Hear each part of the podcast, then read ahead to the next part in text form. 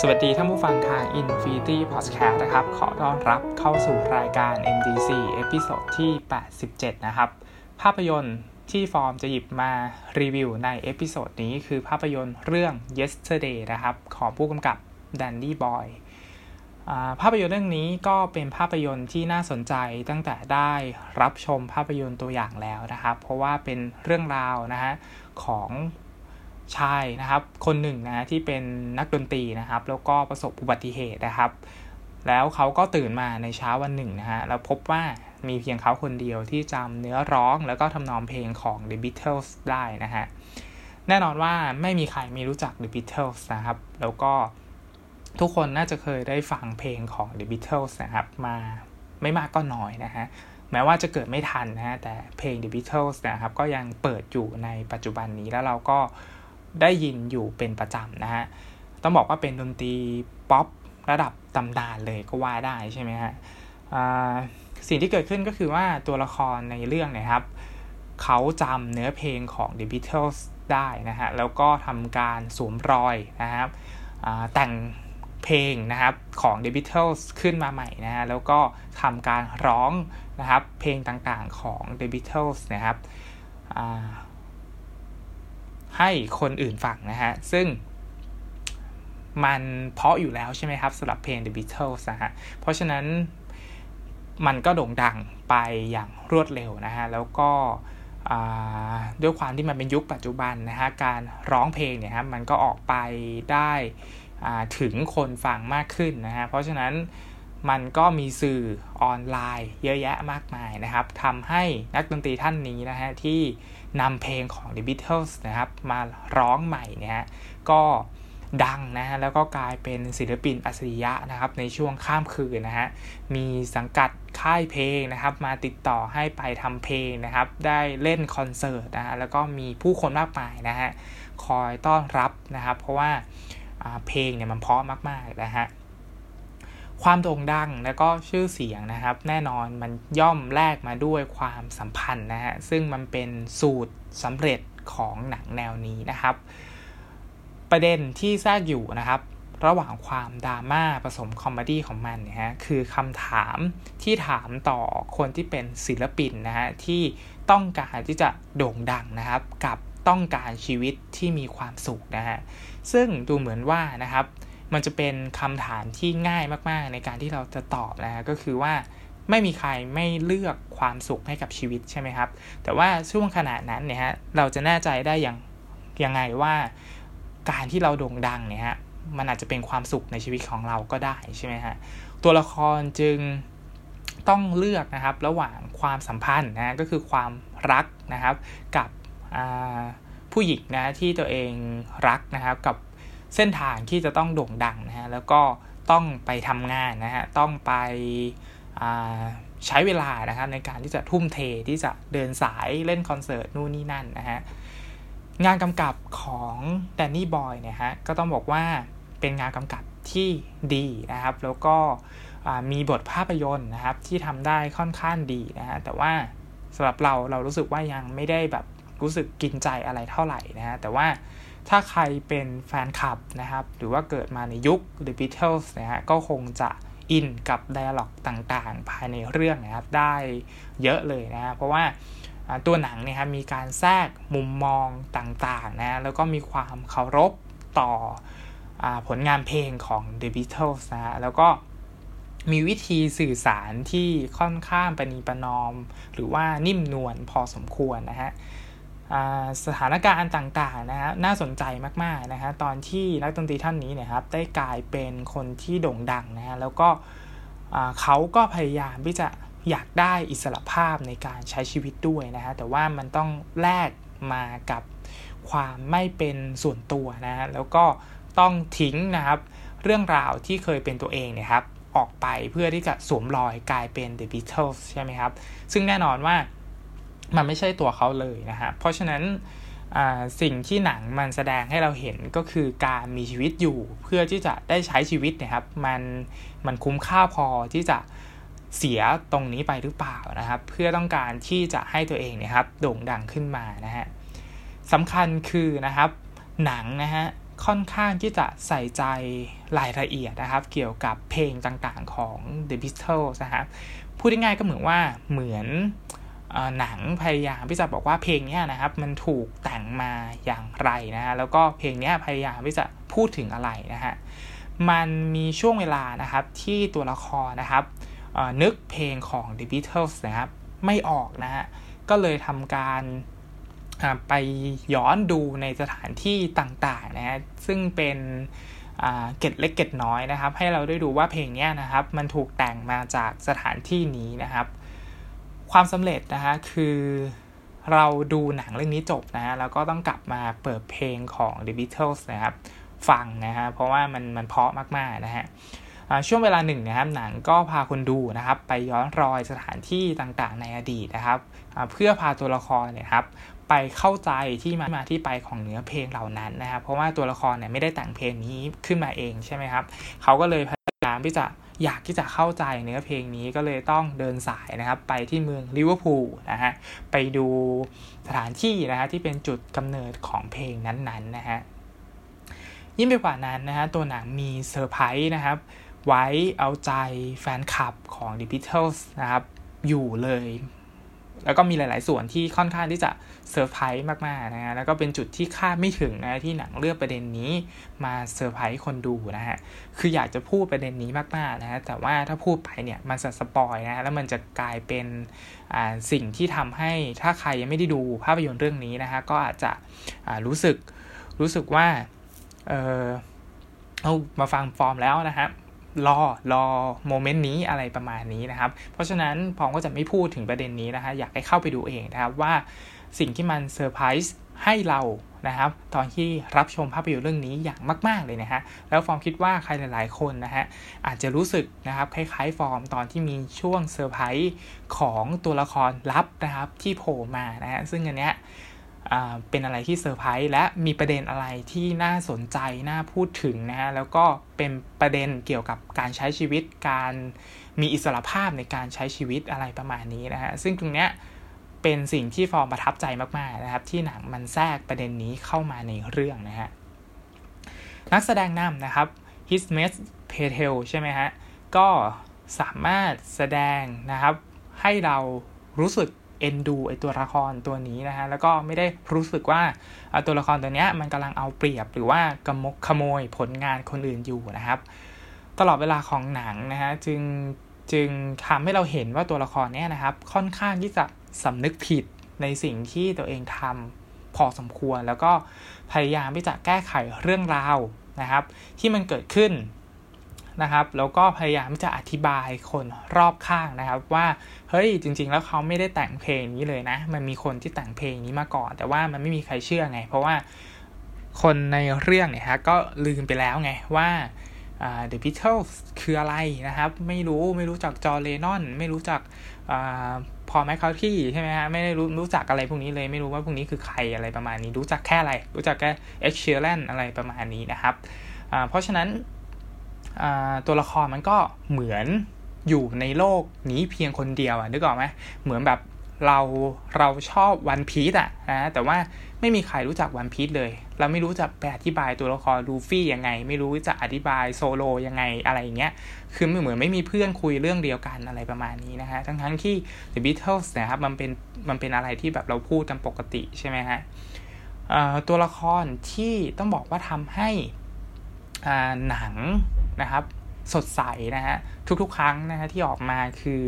นางเอกของเรื่องนะฮะที่แสดงโดยลิลลี่เจมส์นะครับต้องบอกว่าเป็นนักแสดงสาวที่น่ารักมากๆนะฮะแล้วก็มีเสน่ห์มากๆนะครับทำให้ตัวละครตัวนี้นะครับเป็นตัวละครที่สร้างรอยยิ้มนะฮะตลอดการรับชมนะฮะแล้วก็ทุกๆ ครั้งที่ตัวละครนี้โผล่มาเนี่ยเราก็จะรู้สึกดีไปกับ คือมันเหมือนโลกมันสดใสมากๆนะครับ พอพอเวลา Lily James โผล่มานะฮะแล้วก็มีนักแสดงสมทบนะครับก็คือ Ed Sheeran นะฮะก็มาสร้างสีสันได้พอสมควรนะฮะแล้วก็ออกเยอะนะครับ มีบทบาทสำคัญต่อพอดเรื่องเลยนะครับ ไม่ได้มาเป็นตัวประกอบเล่นๆนะฮะอย่างไรก็ตามนะครับ แม้ว่าตัวหนังเองจะมีอารมณ์ที่ดีมากๆตลอดทั้งเรื่องนะฮะหรือว่ามีความฟีลกู๊ดตลอดทั้งเรื่องนะฮะแต่ ความอารมณ์ดีของหนังเนี่ยฮะเราคิดว่ามันค่อนข้างที่จะล้นแล้วก็เกินไปนิดหนึ่งนะฮะทำให้เนื้อหาในเรื่องนะครับไม่ค่อยเข้มข้นเท่าไหร่นะครับ แล้วก็หนังก็เลือกแนวทางในมุมมองความสัมพันธ์ ระหว่างทางเลือกของคนคนหนึ่งที่จะตัดสินใจแล้วก็ให้บทสรุปแบบค่อนข้างที่จะแคร์คนดูมากๆนะฮะคือไม่ได้โหดร้ายจนเกินไปนะฮะ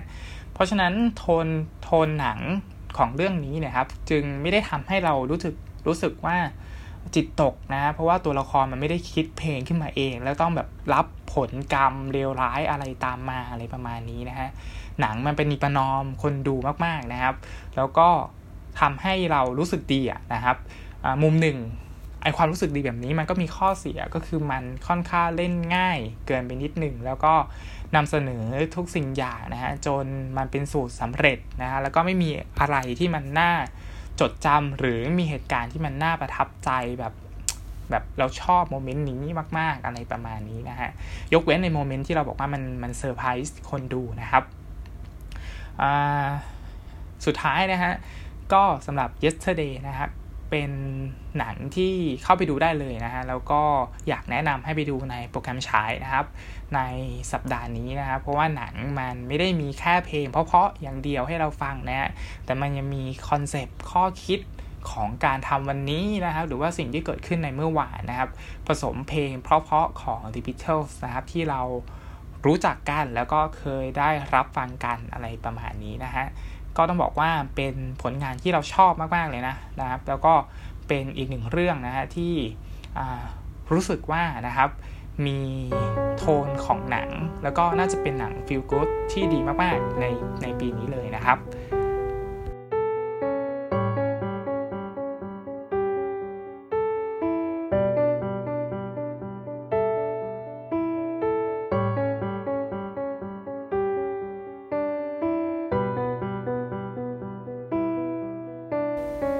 เป็นช่วงใหม่ของรายการ MDC นะครับ ก็คือ MDC อยากดูนะฮะ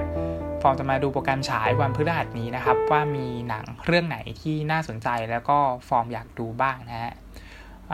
เมื่อกี้พูดผิดไปนะฮะต้องเป็น Paul McCartney ใช่ไหมฮะฟอร์มพูดพอแมคคัตที่นะ เดี๋ยวแฟนๆ The Beatles จะโกรธเอาอะไรนะครับ ก็ขอแก้ไว้ตรงนี้ด้วยนะครับ MDC อยากดูนะครับพฤหัสนี้ฟอร์มอยากดูเรื่องอะไรได้มีเรื่องอะไรที่น่าสนใจบ้างนะฮะเรื่องแรกที่ฟอร์มอยากดูนะฮะอันนี้ฟอร์มใช้เว็บไซต์ของ SF นะครับทำไมถึงไม่ใช้เมเจอร์นะฮะก็ต้องเลือกสักอันหนึ่งนะฮะก็ขอใช้ SF ละกันนะเพราะว่า SF เนี่ยจะมีหนังอนอกกระแสเข้าบ่อยนะก็เลยใช้เว็บไซต์ของ SF นะฮะดูโปรแกรมฉายวันพฤหัสนี้ เรื่องแรกนะฮะ ที่อยากดูนะฮะ MDC อยากดูคือภาพยนตร์เรื่อง Weathering with You นะฮะ ชื่อภาษาไทยคือฤดูฝัน ฉันมีเธอนะครับ เป็นภาพยนตร์ของผู้กำกับมากโตะชินไกนะฮะ ก็ตัวหนังยาว 115 นาทีนะครับ แล้วก็เป็นแอนิเมชันนะฮะของญี่ปุ่นนะฮะ แล้วก็ตัวมาโกโตะชินไกอันนี้ ใครหลาย ๆ คนน่าที่จะรู้จักอยู่แล้วนะครับ เพราะว่าเป็นผู้กำกับ Your Name ใช่ไหมครับ